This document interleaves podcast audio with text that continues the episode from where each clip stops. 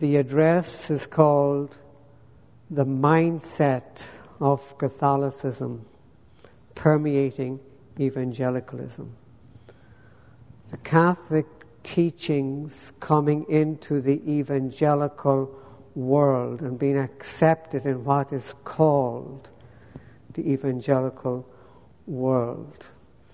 The secular newspaper, the um, New York Times, in the year 2004, had a headline where it was talking about 10 years since the document had been published, Evangelicals and Catholics Together. It was 10 years that afterwards, and they spoke about how Christianity had been changed over those 10 years. And they gave examples of how it had changed. A secular newspaper telling you how Catholicism was now accepted in evangelical circles. It was 1994 that it was published, the first document, 1997. Timothy George and Christianity Today published a covering note for the second document, Accepting Catholicism.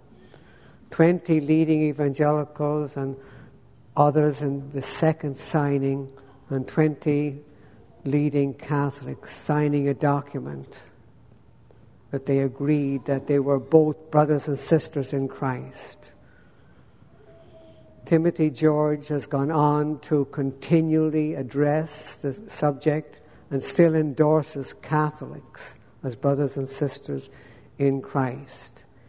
He's had devastating effect on the reformed world, the Doctrines of Grace world, because he purports to be a Doctrines of Grace man of the Southern Baptists. He was one of the founders of the founders movement of the Southern Baptists. Purportedly a Doctrines of Grace man, accepting Catholics as brothers and sisters in Christ.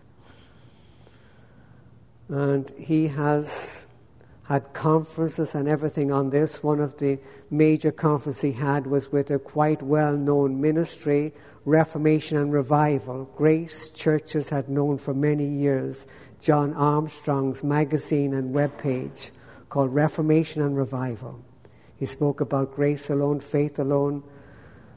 And it was a wonderful ministry for reformation and evangelistic type of reformation and revival.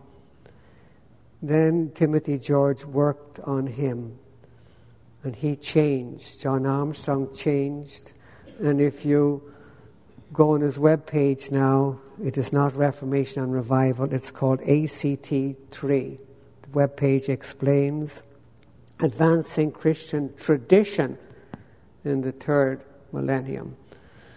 And reading from the webpage, it says, From the beginning, we have emphasized equipping leadership for the church that it is to be faithful to scripture and tradition, rooted in piety and grace. No longer accepting scripture alone as the authority, scripture, tradition, to be accepted, and tradition, and no longer grace alone, but piety and grace a ministry totally changed. What had been really a Doctrines of Grace ministry now becomes advancing Christian tradition in the third millennium. That's just a small example of what is going on as so called Doctrines of Grace people, like J.I. Packer, the Doctrines of Grace man, purportedly. I've gone through my own Ireland, whipping up people to sign evangelicals and Catholics together, the Irish document that has devastated the gospel in Ireland. But these men who purportedly call themselves grace men out to get people to accept and grace churches to accept Catholics as brothers and sisters in Christ. And so we have to see that it is necessary that we address the mindsets of Catholicism because they have permeated and come into the evangelical world. And the first is what changed with the Reformation and Revival ministry is the acceptance of tradition as well as scripture. That is where things begin to go astray. We have the huge movement that has gone out of America across the world, the emerging church movement. And they, of course, have given up formally Scripture alone, its tradition, and mystical contact with Christ directly, and mystical contact with God, leaving out Christ. It is horrendous stuff that is going out from the United States, permeating different parts of the world. It distresses me when I get letters from pastors, like in Malawi and some other African countries, where this acceptance of tradition has gone forth and is devastating churches in African countries. In Cameroon and Africa, too, even though it's French speaking, some of these things go into the French language, where tradition is accepted.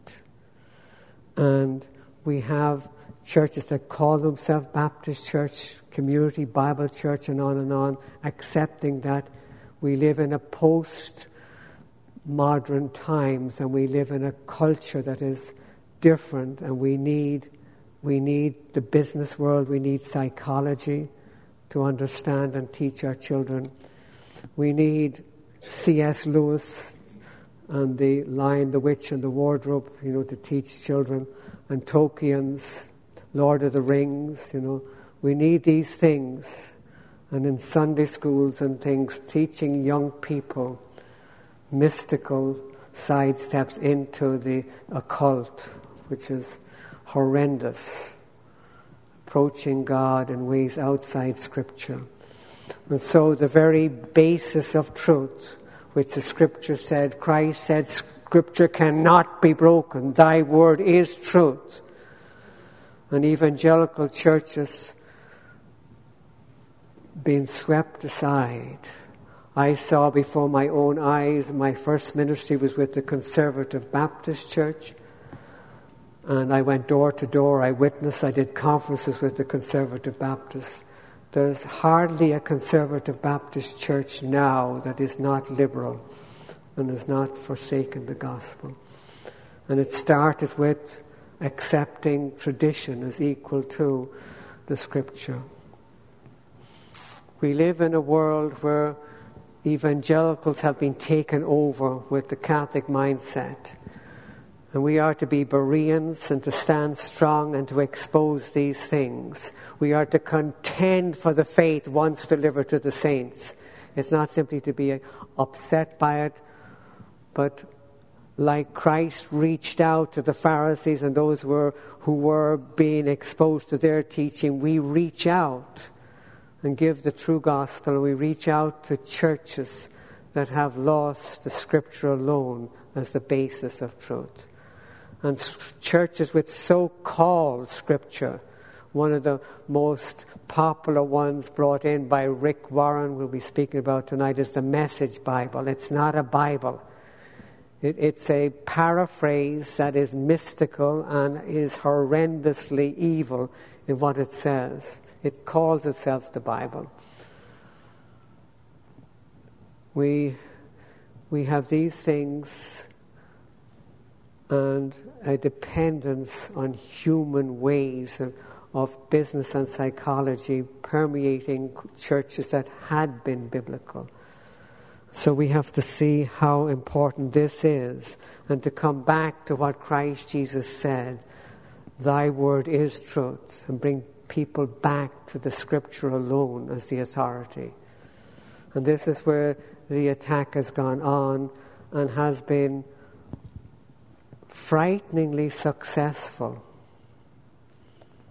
And it's for us, the people of God, to wake up and to begin to show what it is to be a true Bible believer who stands as Christ did and the apostles. And we do not think beyond what is written in the Word of God, that we do not think above what God has said. We do not add to His Word. The second mindset that has permeated evangelicalism is the moral condition of man. How does man stand before the All Holy God?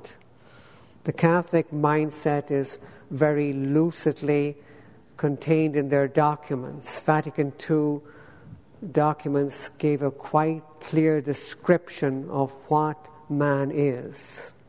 They said that he is wounded and that he is able out of his self, inner self, to find God by deciding his own destiny. I'd like to read the exact words, the document Gaudium et Spes, paragraph 14. Quotation Man has been wounded by sin. He finds by experience that his body is in revolt.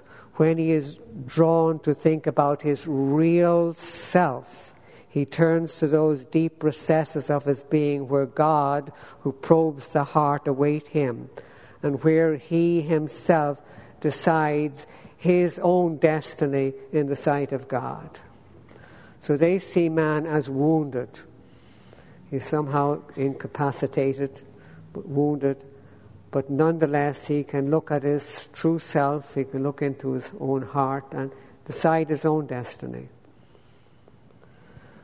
Now this is where where it is come into evangelicalism, it's frightening. The same Billy Graham, whom I had listened to way back then, is still having an influence. And through Franklin Graham, his son, and his ministry, you can go on their webpage and read what they say. They say, quotation, man is in sin, rebellion, and separation from God. Yet, he is still able to obey repent and believe and invite Jesus to come and control your life. Quotation from the Billy Graham Association. He's still able. He's, so he may be a little bit wounded, but he's, he's still able. He just pull himself up by his bootstraps and you know get to it, he's still able.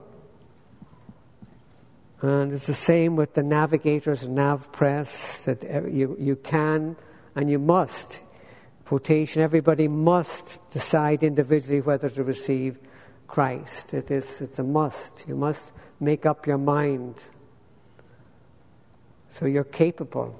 You may be wounded, but you can, with a little help from God or so, you can do it your own way.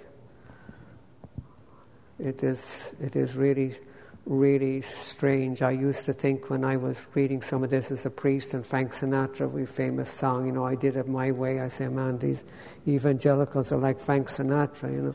I did it my, I did it my way, you know, okay, with a little help from God. But frightening, frightening, frightening. And this is what has come into the so called evangelical world. The Charisma magazine, which is quite popular among these so-called churches, they say, quotation from one of the recent magazines, the pastor of Revival Ministry International has taken his Great Awakening tour, mobilizing churchgoers to evangelize their communities. So far, the ministry has registered 9,500 decisions for Christ. So they tell you how many decisions they've gotten.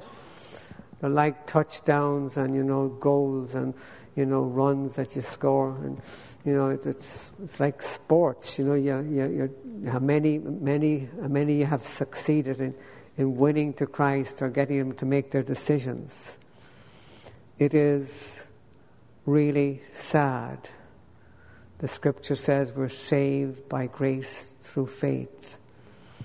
And the Apostle Paul said, if it is of works, it's no longer grace, otherwise, grace is no, no longer grace. In Romans chapter 11. This obliterates the God of grace if man is just wounded and capable of doing it his own way. It is devastating. And a person who has made their decision for Christ and still living worldly, they're told that they should continue to make Christ Savior and make Him Lord. You don't make Him Savior, you don't make Him Lord. He is Savior and He is Lord. But they say, well, you're just a carnal Christian and you've got to work at it. it when it comes down to daily life, people are in guilt. They have done the evangelical walking the aisle, they've signed the card, they've made a decision, and they're still, they're still in pain. These are people we reach out to in everyday life. It is really interesting when you ask a person, Are you Christian? and they say they are, and then ask them, How are you made right with God? That is some of the more important witnessing we do to people who call themselves evangelical and have the mindset that you can, you can, you are the one who self made decision brings you to accept Christ. Witness to people like that. And when you see the Lord save people out of false evangelicalism, you just give glory to God because this is horrendous. Churches calling themselves First Baptist Community Bible Church and on and on. And they have been hit, first of all, with the evangelicals and Catholics together, and then all of these teachings by these so called associations, Campus Crusade you know, you have to make your decision after you told God loves you and has a plan for your life. It's all, all you have to do is, is make that final decision. Horrendous. We give the true gospel to these people. And we come back to what, what is the mindset of God in the Bible? You've been dead in trespasses and sins. Dead spiritually dead. There's none righteous, no, not one. The news that we begin telling people is that we are all sinners before the Almighty God, and we're not incapacitated or wounded, we are spiritually dead.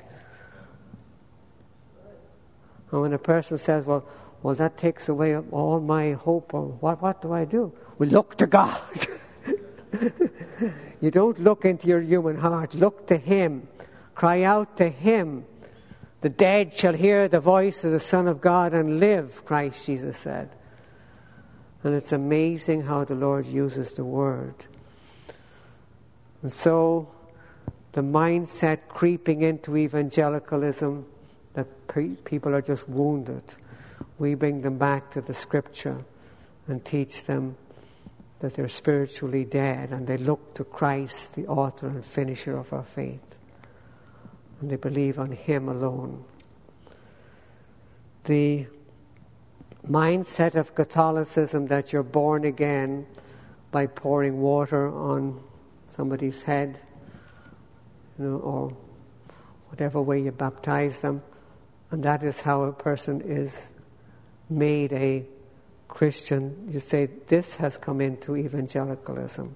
I'd like to read from the Catechism of the Catholic Church, paragraph 13 or 1213, quotation.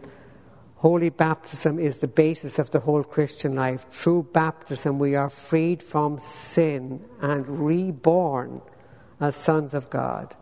Baptism is the sacrament of regeneration through water and the Word regeneration, reborn. The Catholic Church says when they baptize a baby, it's a new creature.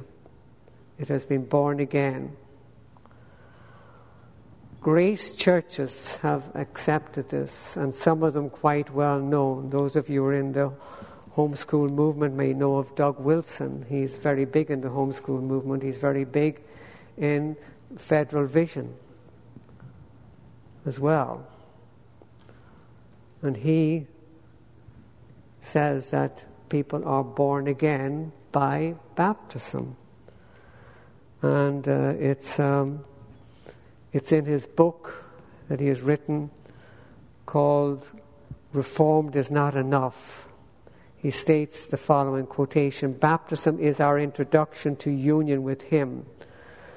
While we do not take the connection between water baptism and grace and salvation as an absolute, we do take it as a norm. Okay, so this is what is normal. There's a, there's a connection between the physical water and grace and salvation. A grace, so called grace church, and churches influenced by him and the whole federal vision movement. The Presbyterians used to be the stalwarts for the faith. If you read the history of Scotland and England and the great revivals that went forth from the Presbyterians and how they evangelized Catholics and others, they used to be. And now, this major movement called Federal Vision, sometimes called the Auburn Avenue theology, has swept the United States, whereby infant baptism is regenerative. Steve Wilkins, I met him once personally when we were in Portland, Oregon. I got from him a series that he did on infant baptism and why it was necessary to see how children could be born again by infant baptism way back then. He's become even more well known in this movement, accepting and working together with Doug Wilson. And he sees that you are elect once you have been baptized, but it's conditional election. So he he um, he sees that that um, the election is conditional if you remain faithful to Christ. If not, you are no longer elect. So it's like God made a mistake in His sovereignty in choosing you because you weren't faithful. And uh, this is the sort of thing, this concept of being faithful and your salvation depending on your faithfulness is another wing of this Presbyterian movement. It is actually a bigger wing than Federal Vision. It's called the New Perspective, New Perspective on Paul, where they have a new way of looking at Paul's theology. And the whole emphasis is that when you believe, you are received into the covenant. And if you remain faithful, finally, at the very end of your life, if you've remained faithful, you will be justified and you will get into the presence of God. Federal vision, it's devastating because it says a new perspective. It's the old lie of Satan.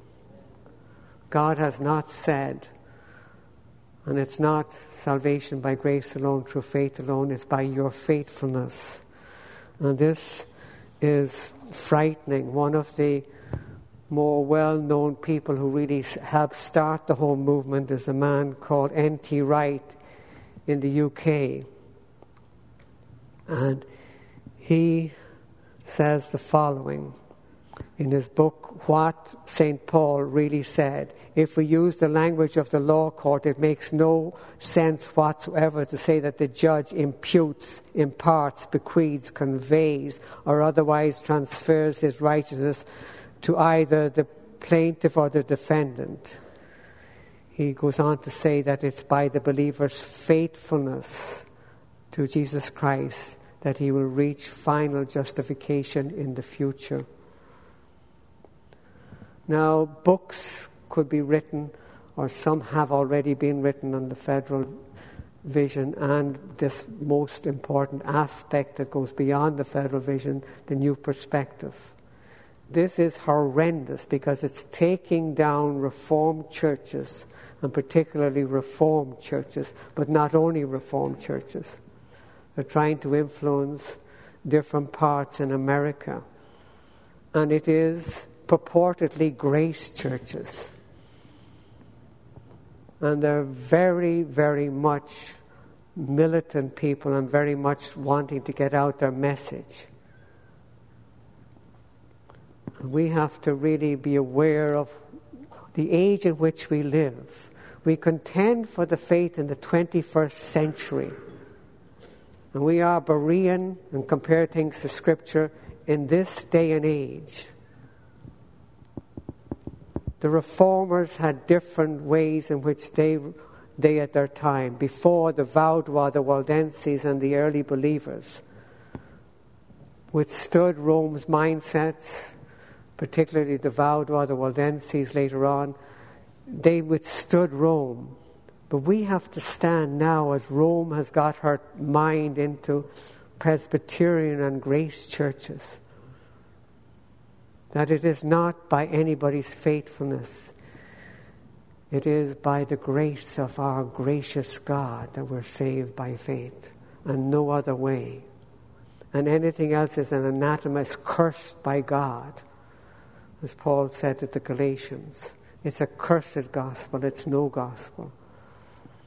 And it's for us to contend for the faith. I would to God that we who are conscious of our heritage as, as Bible believers and grace people and know the sovereignty of God, that we would be conscious of the age in which we live and contend for these things. At the Reformation, the Bible believers knew of the printing press that had just come in. Today we have the internet.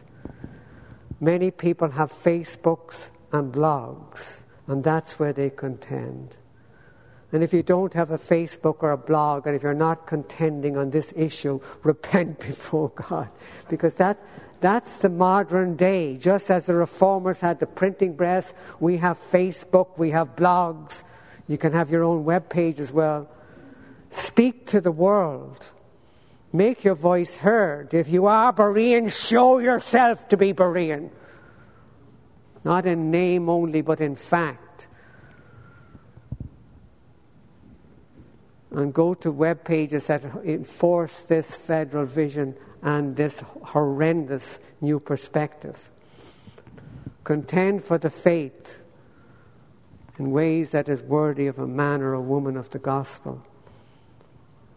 We really make a stand because this is where things are being hit, where the, the grace churches of the present day are being hit, and it's for us to make a stand and show forth the graciousness of our God in Christ alone, His redemption by His free gift. Romans chapter 1, verse 24. The mindset of Catholicism when it comes to how we are right with God is particularly evident where it is in inner righteousness or being made inwardly just. That a person is made right with God by righteousness within the human heart. And so they say in the Catechism of the Catholic Church, their official teaching, paragraph 1992, quotation Justification is conferred in baptism, the sacrament of faith. It conforms us to the righteousness of God, who makes us inwardly just by the power of His mercy.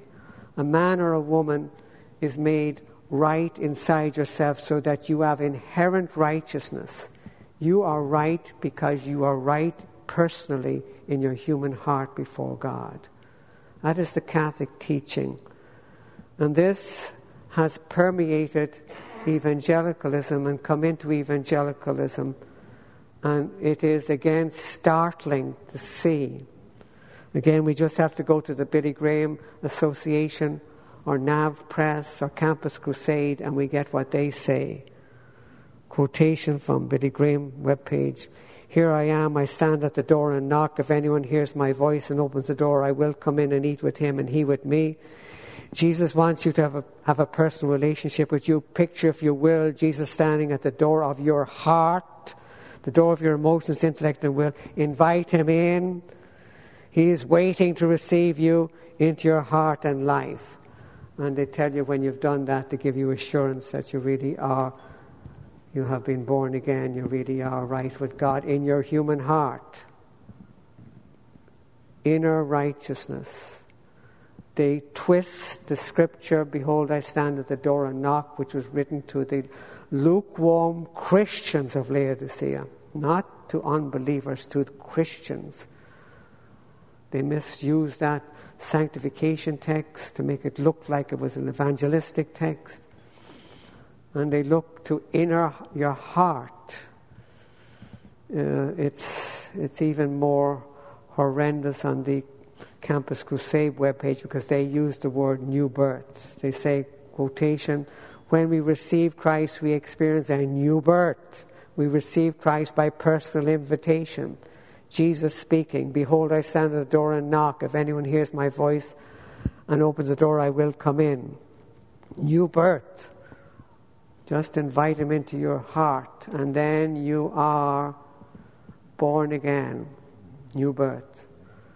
They look to the human heart of where salvation is. My own salvation began when I began to see that salvation is not in the human heart. When I was a priest, the first thing I studied when I got nearly died and when I began to study the Bible was where salvation is. Ephesians 1 and 2, I underlined in my Bible 42 times Paul says, in Christ, in Him, in whom, accepted in the beloved in the Philippian, to the Philippians, all through the Philippians, salvation in Christ, Paul's own testimony that I may be found in him. I read John's Gospel, I read the, the first letter of John, everlasting life is in the Son. Whoever has the Son has life. Whoever does not have the Son does not have life. It's in him. It's not in any human heart. We're born again in Christ in the heavenlies. We don't look into the human heart. But this is where modern so called evangelicalism has gone. They're looking into the human heart. The most common phrase in the evangelical world in the United States, and it has gone through, it's gone across the world and it has taken over in England too, is accept Jesus into your heart. It's the exact opposite of what Ephesians chapter 1, verse 6 says accepted in the beloved. You've got to be accepted in Him. you know that something is satanical when it's the exact opposite of what Scripture says. You're accepted in Him. Later on, He will come in to sanctify you, praise God. But it's not by having Him come into the dead human heart, it's by being accepted in Him. And this is where we reach out again in blogs, internet, emails, where we reach out to people to tell them what the true gospel really is. Because here, the focal point of new evangelicalism is the human heart. That is where their tracts, which they mass produce, that's where their tracts emphasize the human heart. There's no salvation there, it's in Christ Jesus. So we get the word out. And um, I would really like to recommend the ministry that, that um, published my two tracks, Are You Right with God? and what every Catholic should know, because they have other tracks too which emphasize the true gospel. When we're giving the true gospel to people who call themselves Christian, that we emphasize who God is, the, the All Holy One, and we emphasize dead in sin. We emphasize that is in the person of Christ Jesus and Him alone. And that we are, when we are saved, we are complete in Him who is the head of all principality and power. We have a completeness and an imputed righteousness that is His own we are as perfect as Christ is. The glory of God's grace complete in Him, who is the head of all principality and power. The most devastating of all is the mindset of Catholicism in the use of images. And this is where the Catholic Church has been quite successful in bringing people to their mindset and bringing them to other aspects of Catholicism. Once they get you on idolatry, once they get you to accept pictures of Christ, once they get you to accept Michelangelo's pictures of the Father, his hand touching Adam's hand, and the Spirit as a dove, and things like this, where they get you to accept pictures of God, our Father, Son, or Holy Spirit, DVDs explaining Christ's life. Once the Catholics get you there, then they pull you into the rest of Catholicism. And this is what is so devastating in the present day is that this has been quite successful. First of all, the history of idolatry. We did not have idolatry in the early church. You just have to read Peter Allix, read some of the, even Wylie, on, on the history of the early church, the Waldenses and the Vaudois. Study the, the early church. They did not get into idolatry. They were forthright in proclaiming that grace comes by the word spoken and teaching their children to memorize scripture, not to see pictures or uh, getting into idolatry.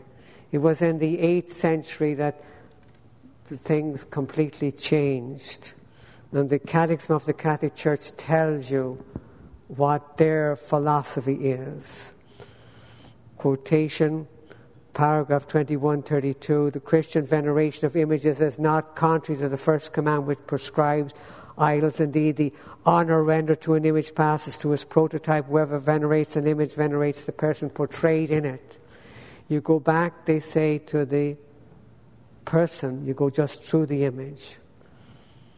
That was the philosophy also of Aaron. If you read chapter 32, the historical account in the scripture, he was going to have a feast to the God of Israel. They were going to worship the God of Israel for bringing them out of the land of Egypt by worshipping the golden calf. They were just going through it to the God of Israel. That's what God condemned, and that's why we got the commandment not to have any graven image. But this is the Catholic mindset they quote this in their catechism, and then they say in paragraph 21, 31, basing itself on the mystery of the incarnate world, the Seventh Ecumenical Council of Nicaea justified the veneration of icons of Christ, but also the Mother of God, of angels, and all the saints by becoming incarnate. The Son of God introduced a new economy of images. God brought in, they said, an economy. God changed his mind. What he said in the Old Testament now brought in a new economy. Is that what Scripture says? Did he change his mind? What did the Apostle Paul say on Mars Hill when he was preaching in Mars Hill? What did he say? He said, God commands all men everywhere to repent, that God is not like gold or silver or any image. He calls all men everywhere to repent. After the incarnation, the apostles went forth preaching the word, explicitly forbade imagery.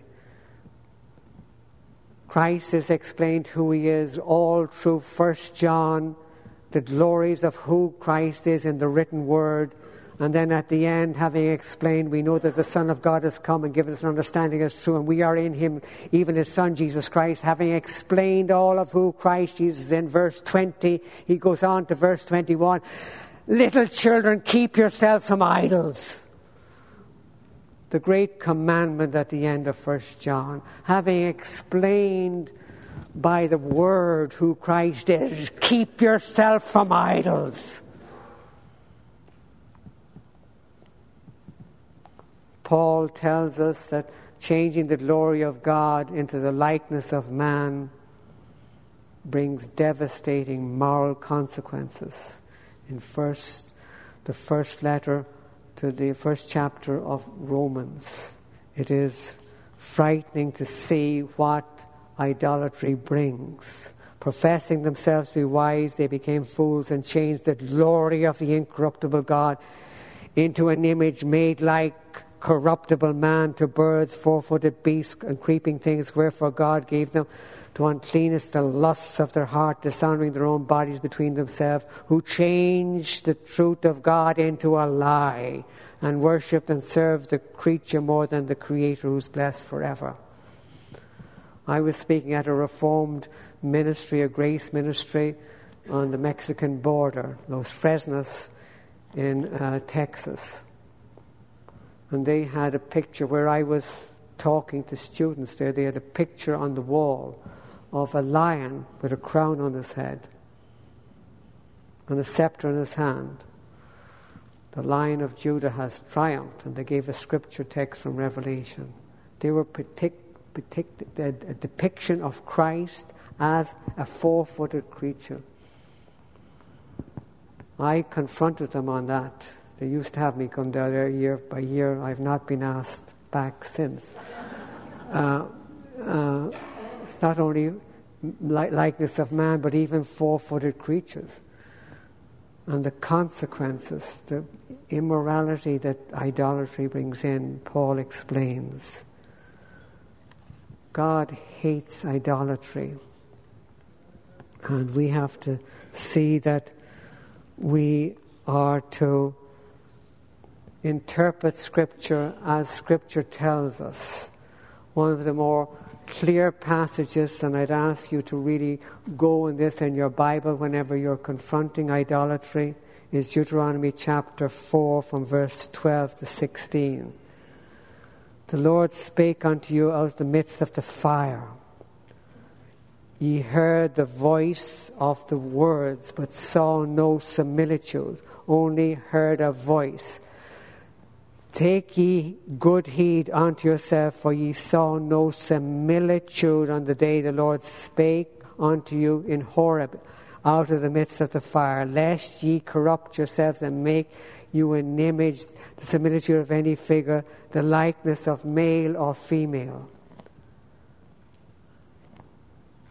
At Sinai, they only heard the voice of God. They did not see any similitude or figure. So, what is? Forbidden is the f- similitude of God. We're not to make the likeness of God in any art form Father, Son, or Holy Spirit. And this is where United States in particular has exported idolatry to the world. When Bill Bright was alive, I wrote to him when he signed Evangelicals and Catholics together the first and second document. And I confronted them on many issues. I got a letter back trying, they were trying to justify what they were doing. But there's no biblical justification. Campus Crusade is so called American evangelistic ministry that reaches out across America and across the world, has devastated Baptist churches and other churches right across Eastern Europe, the UK, and all the Western Europe, and other parts of the world because they brought in the Jesus video. They say based on the Luke's gospel. They boast about the millions of people. If you go to their webpage, they tell you about the millions of people quotations since 1979. The Jesus film has been viewed by several millions of people across the globe and has resulted in 225 million men, women, and children indicating decisions to follow Jesus. The putrefied gospel message of making your decision at the end of the DVD or video when you look into the eyes of Christ or this abomination called Christ. This is what has been put out to the world. If we do not expose Campus Crusade, we're not worthy of the name Berean because it has been devastating right across the world. It has just permeated Catholicism and idolatry right across the world. And when we contend in emails and as we, we present our Facebook and things like this to people across the world, we stand strongly that there's no image to be made of God, and we explain it. I just got an email from Albania about three days ago, somebody there thanking me for exposing Campus Crusade and their idolatry and their false gospel. We contend for the faith because this has been where this has been where evangelicals have, or so called evangelicals, have embraced Catholicism and used the Catholic ways to bring people into the clutches, not just of sinful human nature, but what Satan would have them believe. This is what we have to face and to do it as warriors of the faith. Now, how do we respond to all of this? What do we do? How are we to stand? How did the Vaudois stand? How did the Waldenses stand? How did those men and women before the Reformation stand? Those who suffered like the Waldenses under the devastating armies of Rome. How did they stand? They stood on five biblical principles, the mindset of God in five biblical principles. It is quite interesting to see these principles, which were later on rediscovered at the time of the Reformation, but they're right there in early history of the church, to see them in those writings. A person is made right before the Holy God on the authority of Scripture alone. By grace alone, the second principle. Through faith alone, in Christ Jesus alone and to God alone be praise and worship. It's wonderful to see if you read histories of the Reformation where these things were rediscovered, how even young people and teenagers and all could give on their fingertips what, what it was, the mindset of God in Scripture. It's the authority of Scripture alone by grace alone, through faith alone, in Christ Jesus alone, and to God only alone be the glory. On, by, through, on, in Christ, and to. This is where we have to be explicitly clear in our minds what is the mindset of God, the five biblical principles, and that we have that embedded in us what is God's mindset in the scripture. And then when we witness to somebody, or there's somebody here today, if you are not right with God, if you do not know the peace of God, if you do not know that you're going to, to see God in glory in Christ Jesus for all eternity, if you do not know that you have everlasting life, what do you do? Look to Scripture alone. What will the scripture teach you? It teaches you you are dead in trespasses and sin. There's nothing you can do. And that is good news. You may say it doesn't sound too good, but it is good. Because you look to God. That's what I did at the end of my search. After 14 years of search, I saw my heart wasn't any way changed, and for all my intellectual knowledge, I was no way changed. I prayed to God, I said, Show me I'm dead.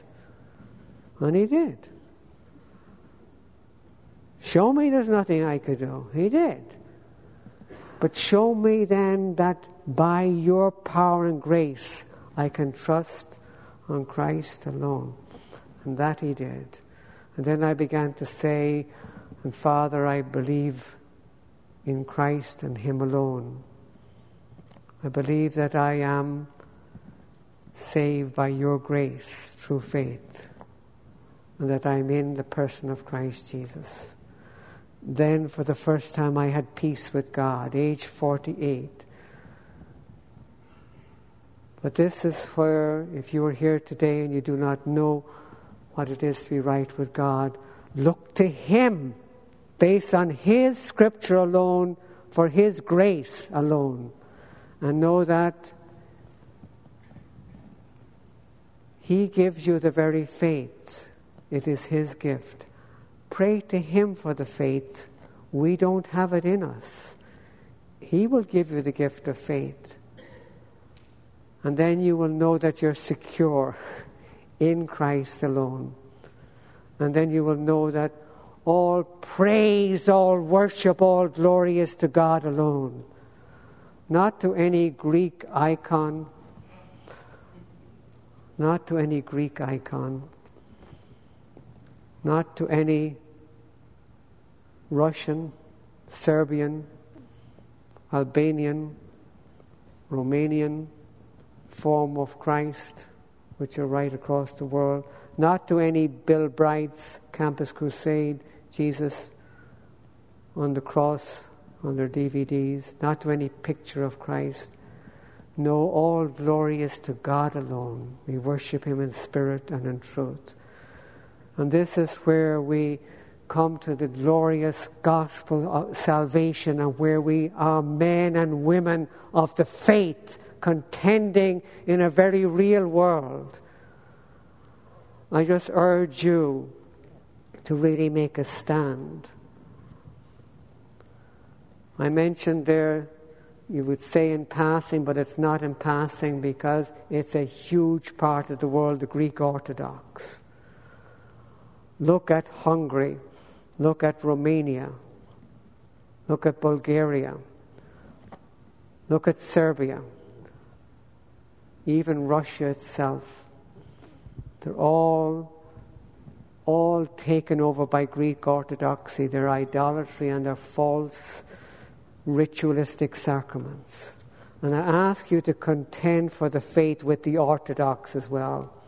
We get so little support. We have a Greek Orthodoxy web uh, folder on our web page. You just go to Greek, Greek Orthodoxy. I ask for help, particularly you young men and women, you who after your mother's milk came onto computers, you know, you know, you know these things. I was 59 when I started to learn. You have grown up with them. This is where the battle is going on on the internet. I ask you to help us. We have some helpers out there. We are having, we are, when we get something good written, we'll get it into Russian, we'll get it into Serbian, we'll get it into the languages of these countries to contend for the faith with Greek Orthodoxy because it is just a slightly different form of Catholicism. Leaving out the Pope as absolute, it's the same thing. And it has devastated nations. These are real people. And when you get replies by email and you get replies from Serbia and Romania, and you see that English is spoken in many countries of the world, it's an encouragement to your human heart. You can speak to people through the internet in these nations. You can contend for the faith with the Orthodox like you do with the Catholics because it's the same thing. It's the same debased mindsets enslaving populations. When you work with Russians after a while, they will tell you, the Bible believers, and I know some way up you know, in the, in the colder parts of Russia, Siberia, they will tell you that it's worse now than it was under the Soviet Union. Putin has brought it back, and his puppets since he stepped down. It's worse. The Orthodox Church working together with the state church, how they suffer, how they're put in prison, how their churches are closed down by the state Reach out to people in these countries. Have a heart to be Berean at the present day in the real world in which we live. And have a heart to evangelize so called evangelicals who have swallowed all of Rome's mindsets and are floating around in their carnality and in their unsaved condition. Reach out and let let us see God work through this church in its members day by day as they contend for the faith. And in our daily witnessing, something I emphasize in the first hour at the supermarket, at the hairdresser, when we're at the, at the bank, any place we go, that we give the gospel message and truth and in the power of God, and we see people saved to His glory and grace. And then we know that our God lives, He reigns, He is sovereign, and we see that He uses even us. His unprofitable service are profitable in Him to his, by His grace, that we would be faithful to give His word. And may He be glorified, praised, worshipped, and honored now and forevermore. Amen and amen. Praise God.